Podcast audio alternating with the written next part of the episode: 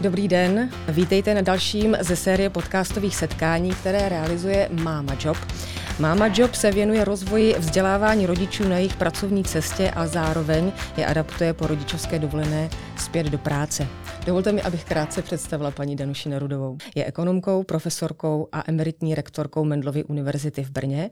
V rámci svého profesního působení se věnuje zejména daním, důchodům či rovným příležitostem žen a mužů. Od roku 2018 předsedala komisi pro spravedlivé důchody, která předložila návrh důchodové reformy se širokou odbornou i politickou schodou. V dubnu 2020 spolu s dalšími ekonomy založila občanskou iniciativu Koronerv 20, no a s manželem Robertem mají dva syny a žijí v Brně. Ještě jednou dobrý den. Dobrý den, děkuji za pozvání. Děkujeme, že jste přišla, že jste si v tak, věřím, velmi náročném čase našla pro nás čas. Já eh, bych se rovnou zeptala na věc, která se týká našeho tématu. My se dnes budeme bavit hodně o příležitostech pro rodiče po rodičovské dovolené, o návratu zpět do práce, o postavení žen a mužů vlastně na pracovním trhu. No a protože o vás vím, že jste také byla jednou z prvních rektorek, možná snad i první ženou na této pozici, tak mě velice zajímá na začátek, jak se dařilo vám skloubit profesní kariéru s rodičovstvím, s matkou, s mateřstvím. Jaké to bylo? Pro každou ženu to rozhodně není jednoduché, protože každá žena samozřejmě v sobě vnitřně svádí boj, aby uspěla ve všech rolích, ve kterých ji společnost vnímá. To znamená, že žena musí mít úspěšnou kariéru, být naprosto skvělá matka, musí být skvělou manželkou a má spoustu dalších rolí, ve kterých eh, se my jako ženy snažíme být co nejlepší. Takže každá žena, která uvažuje o tom, jakým způsobem skloubit mateřství a kariéru, tak hledá otázky tady na tyto odpovědi. Je-li v tom člověk sám, tak to není úplně jednoduché, protože mu ty otázky nikdo nepomůže zodpovědět. A já na základě toho, že mám už tady v tomto něco za sebou, tak se snažím vlastně předávat v tomto zkušenosti mladým kolegyním, které si kladou stejné otázky a já jsem velmi ráda, že vlastně oni mají tu možnost se někoho zeptat a mají tu možnost slyšet radu odpověď a že jim vlastně můžu dodávat sílu, tak aby se rozhodli podle svého nejlepšího vědomí a svědomí. A protože to základní pravidlo, které platí, je, že člověk právě nesmí dovolit, aby na něho ta společnost vyvinula tlak a že bude řešit to, jestli má být raději mámou, nebo jestli bude více pracovat, protože každý jsme jedineční, jedinečný, každý máme jiné potřeby a je to jenom na nás, jak si to uspořádáme tak, aby to vyhovovalo nám. Takže já jsem při tom kloubení nikdy nebrala ohledy na to, co kdo říkal, jestli, jestli mě někdo nálepkoval, že jsem šla příliš brzo do práce, nebo jestli eh, někdo hledal, kdo nám hlídá děti a tak dále.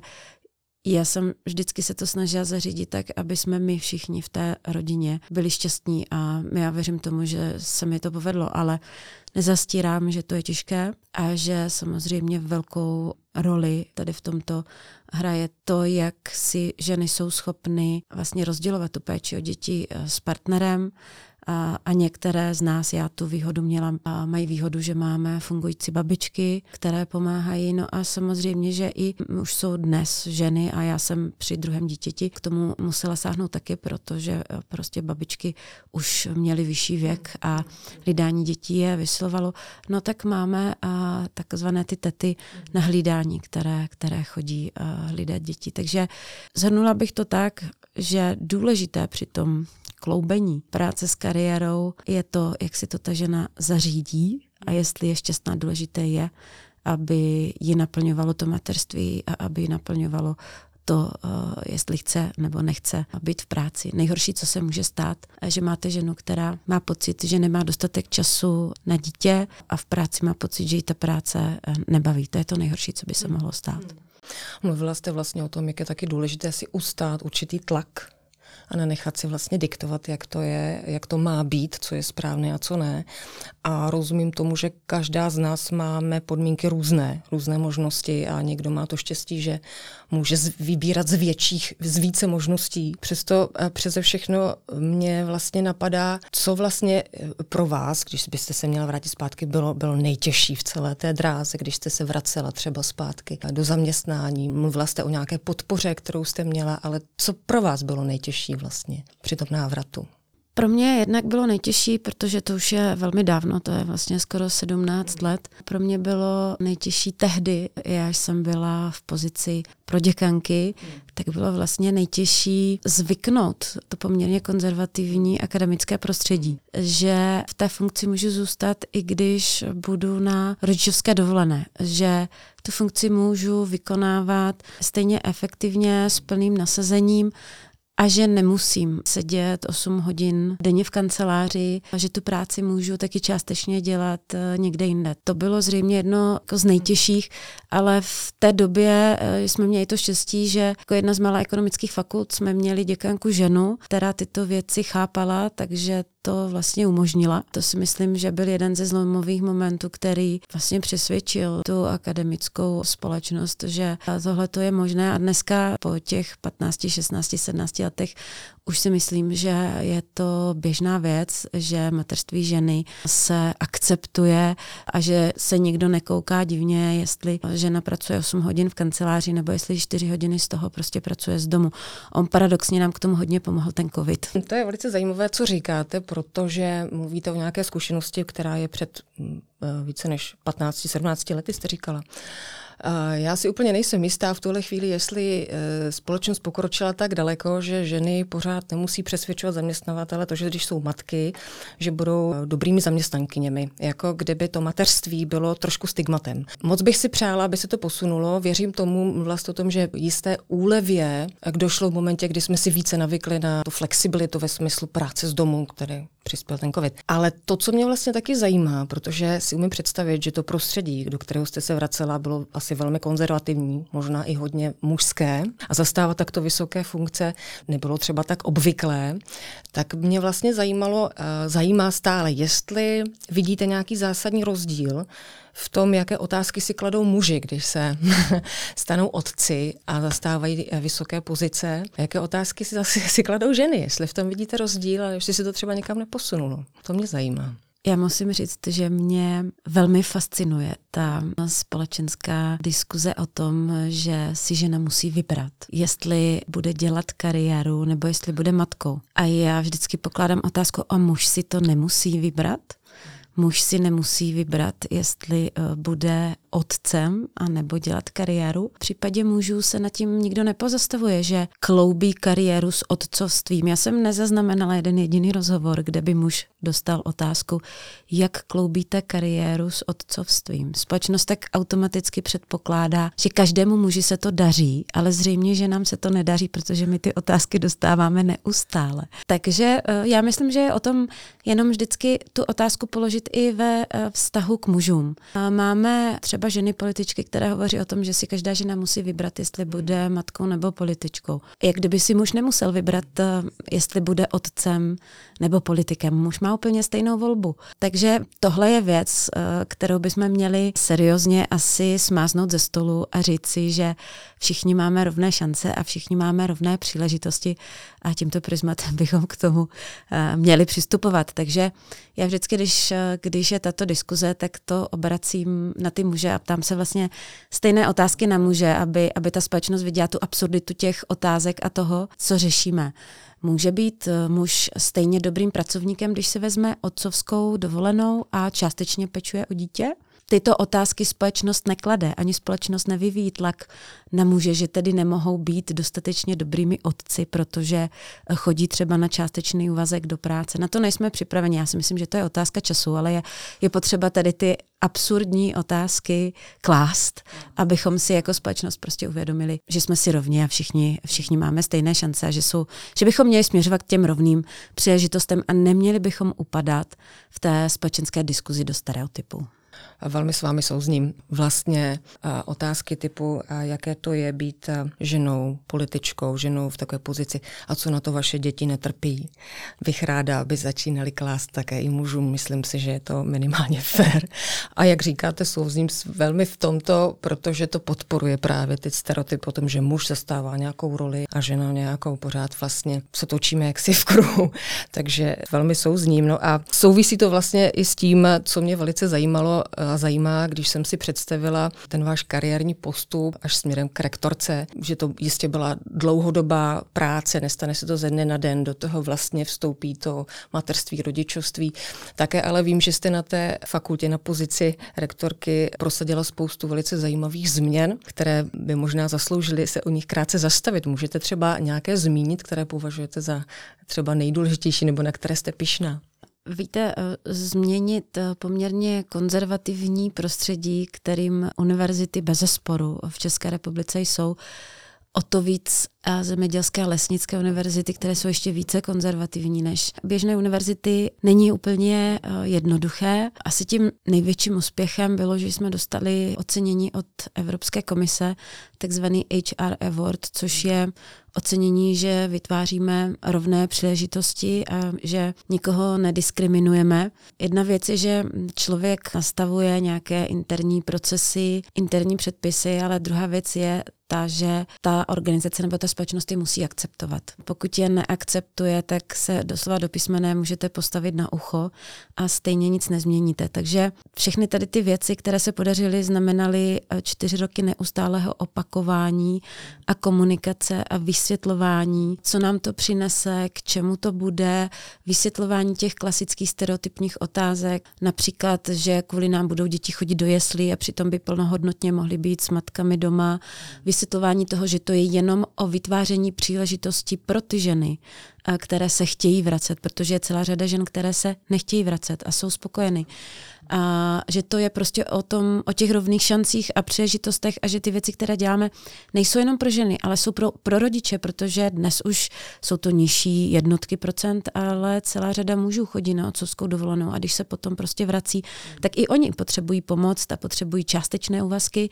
Já bych byla velmi ráda, kdyby ta diskuze v té společnosti se vlastně posunula, protože my to pořád částečné úvazky a, a tu péči řešíme pouze ve vztahu k dětem úplně zapomínáme, že jsou ženy, které velmi často jsou 50 plus, 55 plus a jsou před stejnou volbou jako matky. Stát se neformálně pečujícím, to znamená pečovat o své rodiče nebo o rodiče manžela. I tyto ženy potřebují částečné úvazky, protože ta, ta péče je velmi těžká, je náročná, mnohdy ani ten částečný úvazek nestačí a musí zůstat doma. A, a toto je další strana mince, neformálně pečující, velmi spojená s rodičovskou a mateřskou, protože ten problém je naprosto identický a i ty ženy potom těsně vlastně před důchodem se třeba chtějí vrátit na plný úvazek do práce a už to není možné. A já to považuji za velmi uh, seriózní problém a myslím si, že ženy matky a ten problém uh, rodičovství může vlastně pomoct prorazit tu cestu těch částečných úvazků. I to je to, co jsme velmi výrazně diskutovali, protože dneska dávat částečné úvazky je samozřejmě legislativně možné, ale když se podíváte na procento částečných úvazků, ne každý zaměstnavatel je ochoten dávat částečné úvazky. Přitom zpětně, když se se zaměstnavateli bavíte, a i já to mohu říct, ženy mnohdy na ten poloviční úvazek udělají dvakrát tolik práce, protože jsou prostě rády, že, že jdou do té práce, jsou maximálně efektivní. A mnohdy, když jim umožníte, že i část toho částečného úvazku vykonávají doma, tak jsou velmi efektivní právě proto, že nesedí v kanceláři a nepřemýšlí, co ty jejich děti dělají, ale mají nad tím kontrolu doma. Takže z mého pohledu a zkušenosti je to vlastně win-win situace na obou dvou stranách.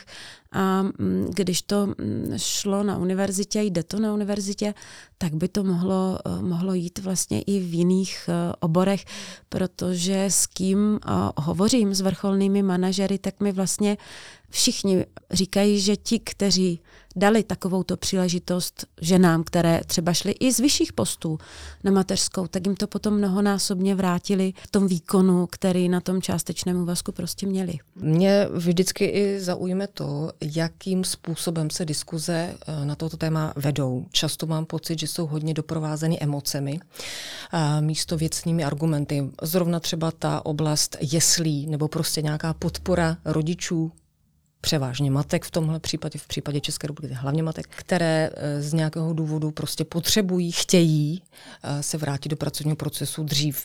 Tak eh, je zajímavé sledovat, jak často do toho vstupují emoce. Jako kdyby systém měl roli nějakého mentora, kazatele, karatele, který má určovat, co je dobré a správné. Jo. A víte, co je velmi zajímavé, že roli toho mentora velmi často mají muži v té společnosti. No, to, to jsem nechtěla být úplně takhle adresná, také to tak vnímám. Ale souvisí to také s tím, vy jste zmínila velice důležitou rovinu a to jsou pečující osoby, pečující ženy v nějakém pozdním věku. Ale eh, bavíme se taky o matkách, bavíme se o ženách ve vrcholných pozicích, ale je také dobré zmínit, že tady jsou ženy v náročných sociálních situacích, eh, které jsou samoživitelky, ženy, které prostě z nějakého důvodu si nemohou dovolit zůstat dlouho, prostě mimo pracovní trh. A pokud tady chybí odpovídající třeba péče pro ty děti a podpora na straně zaměstnavatelů, tak vlastně nepřímo podporujeme chudobu, setrvávání v nějaké krizi, a která má rozhodně vliv i na ty děti. To, má, to je vlastně taková uzavřená spirála za mě. A, a ta otázka vlastně zní, už se zmínila ty flexi úvazky, zmínila jste spoustu věcí, které se na straně zaměstnavatelů dají dělat, ale co podle vás je ještě důležité na straně zaměstnavatele? Co by vlastně v ideálním případě se mohlo, mělo stát, aby se podpořila ta situace, návrat a zlepšení podmínek vlastně pro rodiče, ženy zejména. Já tu vaši otázku povýším ještě na vyšší úroveň, protože vy jste hovořila uh, vlastně o té chybějící infrastruktuře uh, pro ty matky. A to není jenom infrastruktura, to nejsou jenom místa ve školkách, jeslích, v dětských skupinách, ale je to v podstatě i o legislativě státu. Když si vezmu třeba důchodový systém a daňový systém, tak byť explicitně nikoho nediskriminuje, tak implicitně ano, protože muži a ženy žijí v odlišných socioekonomických vztazích a ta skupina těch samoživitelek je tím eh, zářeným příkladem a dám vám jeden příklad. Já o něm hovořím na všech přednáškách, které na toto téma vedu a to je ta sleva na tu manželku. A když vydělává málo, když jste samoživitelka, tak si tu slevu neodečtete protože žádného manžela ani manželku nemáte. Stát vlastně nepodporuje návraty žen na trh práce. To je jedna z věcí, proč Česká republika má poměrně nízkou participaci žen na trhu práce, protože prostě eh, jsou bariéry, které vznikají jednak tady z tohoto, za druhé vznikají například z toho, že neexistuje žádná úleva odvodová právě pro ty částečné úvazky. To je jedna eh, z dalších věcí. No a to se samozřejmě potom, tady to samoživitelství manželství a ta nemožnost pracovat na částečný úvazek, to, že ty děti trpí, protože jsou ohroženi chudobou a dneska nejenom finanční chudobou, a dneska i energetickou chudobou. Když se podíváte na výzkumy, tak zejména domácnosti samoživitelek jsou ohroženy tím, že prostě nejsou vytopeny eh, například na teplotu, ve které vlastně můžete vegetovat. Děti nemají mléko, vajíčka, základní věci, které by eh, měly mít, protože matky si je nemohou dovolit koupit. Takže toto je oblast, na kterou se ten stát musí zaměřit. Já jsem si nevšimla, že by tu někdo vedl diskuzi o, o vlastně genderových perspektivách třeba tady těchto slev. A musím říct, že moje zkušenost z Komise pro spravedlivé důchody na začátku byla, když jsme hovořili tady o té péči, že vlastně automaticky to bylo bráno jako feminismus. To vůbec žádný feminismus nebyl. My jsme vlastně upozorňovali na to, že ten systém, tak jak je nastaven, vlastně vede k tomu, že ženy jsou v důchodu daleko více ohroženy chudobou, než jsou muži. A to z toho důvodu právě, že je nízká participace žen na trhu práce, protože když chtějí pracovat na částečný úvazek, nemohou, takže ve finále jsou s každým dítětem čtyři roky doma, protože nenajdou místo ve školce.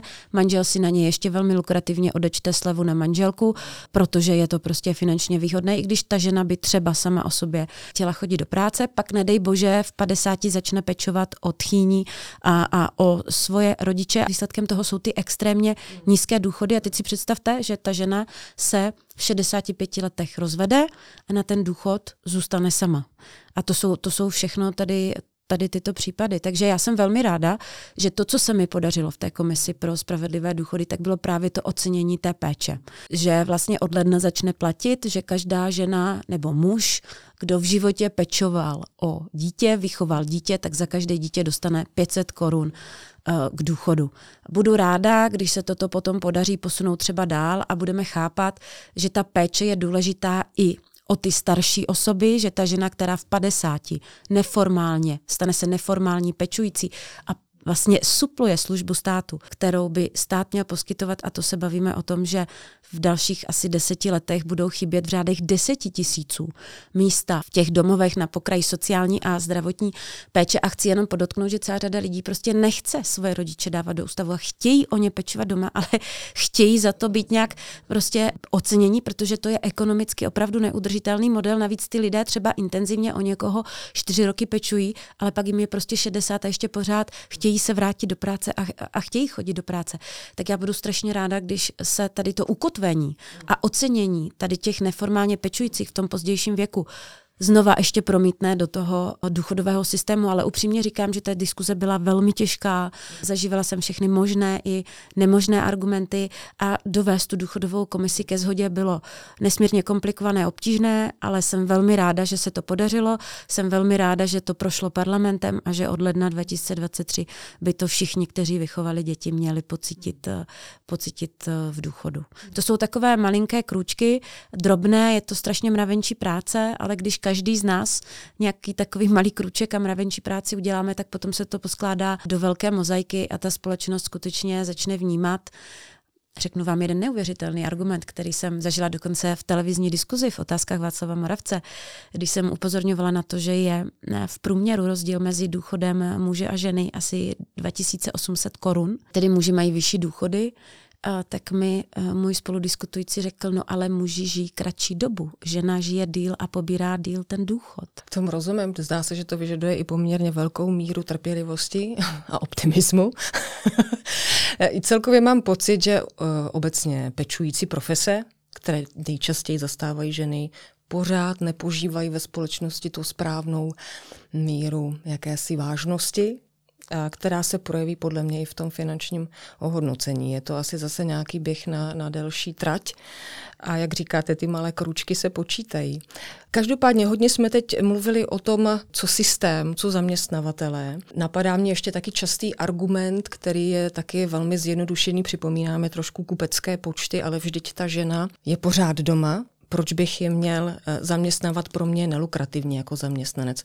Existuje na to nějaká chytrá odpověď, jak vlastně podpořit zaměstnavatele, kteří se bojí zaměstnávat ženy, o nich tuší, že jistě asi bude plánovat dítě, nebo už ho má, je to pro mě nelukrativní zaměstnanec.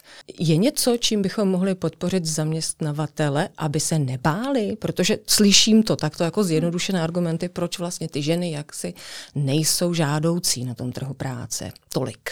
Tak jednak existují eh, takzvaná sdílená pracovní místa, což se moc u nás ještě nepoužívá, ale toto je ten perfektní nástroj, jak eh, vybruslit tady z této situace, vzít, eh, vzít jeden plný úvazek a rozdělit ho na půl a udělat to jako sdílené pracovní místo prostě pro dvě ženy, které určitě budou ochotny jedna za druhou zaskakovat, když nedej bože budou mít nemocné děti. Musí ovšem samozřejmě existovat ochota ty sdílená pracovní místa vytvářet.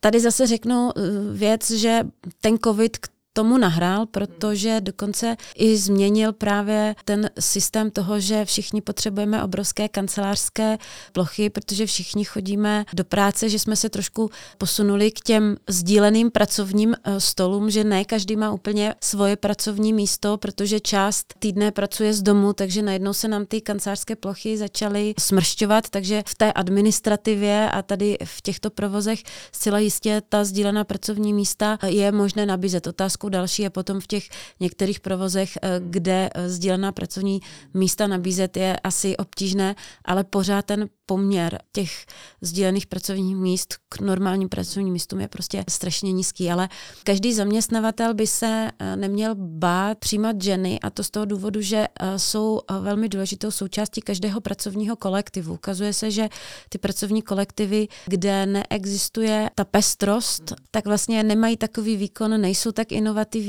nejsou tak kreativní. A toto jsou všechno aspekty, které by zaměstnavatel měl brát v potaz.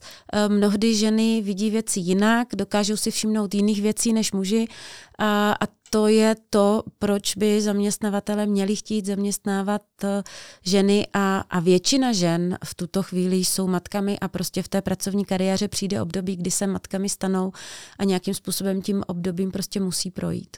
Jo, vlastně eh, mluvíme o nějaké diverzitě celkově, která je kolem nás všudy přítomná, je žádoucí podporovat i na tom, na tom pracovišti. Mám pocit, že to je taky o nějakém vzdělávání na straně zaměstnavatelů, o, o povědomí vůbec o těchto možnostech. Nejsem, nemám přehled o tom, jak moc jsou tyto možnosti známé. Vím, že se s tím uh, seznamují korporáty, které přeci jenom tu kulturu firmní mají někdy dál než třeba uh, firmy jiného typu.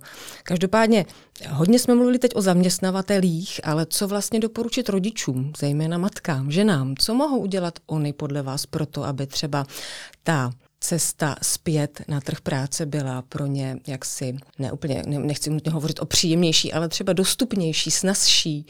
Máte nějaké doporučení pro rodiče, kteří se vrací na trh práce? Co by mohli udělat oni? Tak uh, hovoříme o těch rodičích, kteří se vracet chtějí, protože je část matek, teda ne, ne otců, ale část matek, které se prostě vracet nechtějí a ty mají možnost být s tím dítětem na té nejdelší rodičovské uh, na světě, kterou, kterou vlastně uh, máme.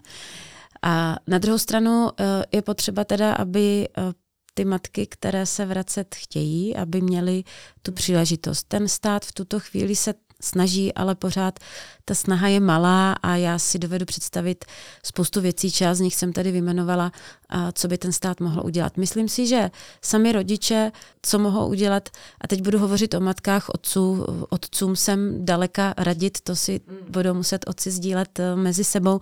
Nicméně vím, že, že ty ženy vlastně um, velmi často skutečně řeší to, co tomu řekne okolí já se vrátím do práce, co tomu uh, řekne okolí. Tady vždy svým mladším kolegyním říkám, že to, to, co tomu řekne okolí, je úplně jedno a důležité je, aby oni věděli, proč eh, se vrací a aby si to nastavili tak, aby skutečně měli plnohodnotný čas s dítětem a přitom byli vlastně šťastné, že se mohou realizovat, protože část matek se prostě chce realizovat eh, v té práci. Takže z mého pohledu ta největší překážka, kromě nalezení místa ve školce, kde samozřejmě zase je to o té infrastruktuře eh, toho státu nebo nějaké soukromé infrastruktuře, která je prostě v místě bydliště, tak je to skutečně o překonání tedy těch společenských stereotypů. A, a tam je to o tom, že skutečně ta žena se musí zaměřit na sebe a musí vědět, že to, co si ona zvolila, je prostě dobře pro ní a nesmí se nechat vtáhnout do toho společenského tlaku, že tím, že se vrátí na částečný vazek do práce, takže, takže nebude dobrou mámu. Není to tak. Čili ustát si to, být si vědoma svého rozhodnutí, stát si za ním. Ale myslím teďka třeba na ženy, které skutečně vyčerpaly tu maximální délku rodičovského, jednou se do toho pracovního prostředí vrátit musí a vrací se poměrně třeba po velké odmlce. Ne každá žena chce, může, dokáže, to už nechme stranou, udržet kontakt s tou svou profesí, s tím tématem. Jsou ženy, co pracují více třeba v dělnických profesích nebo v profesích, které nejsou úplně možné nějakým způsobem přenášet do toho prostředí domácího. A co byste doporučila jim? Přece jenom asi každá z nás zažívá určitý pocit nejistoty, zvládnu to, dokážu to. Ta délka té materské může se hrát velkou roli e, v tom sebevědomí jako ženy jako takové. Napadá vás tímto, co třeba doporučit i těmto matkám, které si zvolili tuto cestu a přeci jenom se jednou vrátit musí? Je fakt, že my jako ženy se velmi podceňujeme. Když e, vypisujete výběrové řízení na nějakou pozici a jako kandidát vám přijde muž a žena, tak muž vám sdělí, proč on je přesně tím pravým kandidátem na danou pozici, zatímco žena vám vyjmenuje všechny důvody, proč ona by eh, neměla na té pozici být nebo proč není vhodným kandidátem. Takže měli bychom my ženy začít u sebe tím, že se naprosto bezdůvodně nebudeme podceňovat. No a pokud se někdo vrací po takovéto velké uh, odmlce, tak zase na druhou stranu existuje celá řada rekvalifikačních kurzů, které ženám vlastně pomohou získat zpátky to sebevědomí, obnoví si nějaké uh, schopnosti, uh, dovednosti, pokud má pocit, že o ně na té mateřské uh, nebo rodičovské dovolené čtyřleté přišla. To jsou všechno věci, ke kterým uh, žena uh, může sáhnout, ale je to těžké po čtyřech letech skutečně hledat uh, znovu práci práci. Proto právě by měl ten stát vytvářet podmínky pro ty ženy, které si chtějí udržet nějakým způsobem kontakt, aspoň tak, aby ti zaměstnavatelé vytvářeli částečné úvazky, poskytovali částečné úvazky, aby ty ženy nemusely třeba čelit takto těžkým návratům skutečně po čtyřech letech. Ono to velmi často bývá po delší době, protože mají víc dětí. No jo, ale vlastně mluvíte o jakémsi sebevzdělání možná taky a o dovednosti se prezentovat, umět hledat další příležitosti. Celkově si myslím, že máme taky co dohánět v tom celoživotním učení a jako být nastaveni na to, že je zcela přirozené v životě a se neustále vzdělávat. A možná někdy i docela vykročit ze zajetých kolejí. Vím, že to je vždycky změna, je nejistota, obava, diskomfort, ale speciálně třeba u matek si myslím, že to může být jedna z těch cest, rekvalifikační kurzy a tak dále. A to téma vzdělávání si myslím, že, že je zásadní. I, souvisí to vlastně i s tím pojm, pojmem podceňování sebe sama, umět sám sebe prezentovat, dobře se uvést, napřed dobře životopis třeba. Jo? I, I to jsou takové věci, které mohou, mohou drobně ale určitě nějak pomoct. Takže... Určitě máte pravdu, role celoživotního vzdělávání eh, v budoucnu poroste, a to především kvůli tomu, jak dynamicky se eh, všechny obory vyvíjí a myslím si, že i zaměstnavatele budou eh, velmi brzo nuceni k tomu skutečně zavádět systém celoživotního vzdělávání ve firmách. Dneska už v Rakousku nebo v Německu jsou to běžně fungující systémy, takže i v tom celoživotním vzdělávání tyto ženy, které se vrací z té rodičovské dovolené, mohou najít své místo, stejně tak, jak třeba ti neformálně pečující, tak potom jsou takzvané ty univerzity třetího věku, eh, v jejichž rámci tyto osoby třeba, nebo tito lidé, kteří, kteří uh, chtějí oprášit některé své schopnosti nebo dovednosti, tak, tak určitě také mohou najít uh, své místo. Je to o tom si tedy na to, to zvyknout, že to je věc, která, a nejenom matky, ale vlastně všechny. Ten vývoj té společnosti je tak dynamický, že dnes každý musí počítat s tím, že se bude dál v životě vlastně celý život vzdělávat, že to není o tom, že, že vychodí školu, vystuduje a pak z toho bude na dosmrti žít, tak už to dávno nefunguje všichni se celý život vzděláváme, takže to celoživotní vzdělávání je určitě něco, do čeho by rodiče, nebo spíš matky, které se vrací po čtyřech letech, určitě měli, měli vstoupit, e, mají-li pocit, že za ty čtyři roky ztratili nějaké schopnosti nebo dovednosti, které měli. No, e, nemohu taky nezmínit vaši kandidaturu na pozici prezidentky České republiky. A my se dnes hodně bavíme o rovnoprávnosti mezi muži a ženami a mě zajímá váš pohled na to, že pokud byste vyhrála, byla byste vlastně zároveň první ženou prezidentkou vlastně u nás. Znamená to něco pro vás? Já bych eh, chtěla, abych byla prezidentkou všech 10,5 milionů lidí. A prezidentkou všech těch, na které se eh, v tuto chvíli zapomíná abych byla inspirací pro všechny, kteří mají pocit, že se slušností dneska už člověk nikam nedojde. Chtěla bych, abych mě ukázala, že máme mít jeden ke druhému respekt, že bychom se neměli nálepkovat, měli sobě daleko více naslouchat a chápat, že ne všichni máme stejné názory, přesto všechno můžeme spolu poměrně eh, šťastně dohromady žít, že to je skutečně jen o tom respektu eh, a naslouchání a že to je o diskuzi a ne o monologu. To je věc, na kterou dneska velmi často zapomínáme, že se prostě neposloucháme, vedeme monolog namísto toho, abychom vedli diskuzi.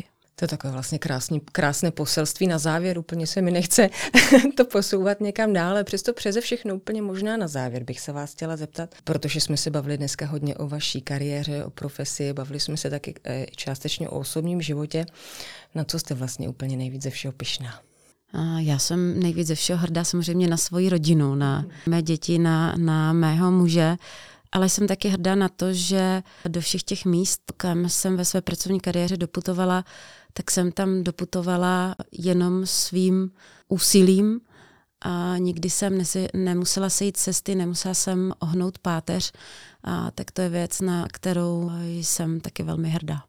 Já vám moc děkuji za velice příjemný, inspirativní rozhovor. Přeji vám, ať se vám daří, ať se vám splní vaše eh, touhy a přání. A já tak trošku i pro sebe si přeju, a, aby vám to vyšlo. moc ráda bych eh, viděla ve třídě za dva roky u své dcery ve škole obrázek a s vaší porobiznou. Bylo by to moc fajn, to držím palce. Já děkuji moc za pozvání a jenom doplním, že tady ten kult těch obrázků ve třídách si právě myslím, že bychom mohli zrušit, že by nám v těch školních třídách úplně stačil státní znak. Ano, se stávajícími politiky by to tak asi bylo, ale vás bych tam klidně ráda viděla. Každopádně ještě jednou vám moc děkuju a děkuju, že jsi si našla čas v tak nabitém programu. Ještě jednou děkuju a přeju hezký zbytek dne. Děkuji za pozvání. Naschledanou. Naschledanou.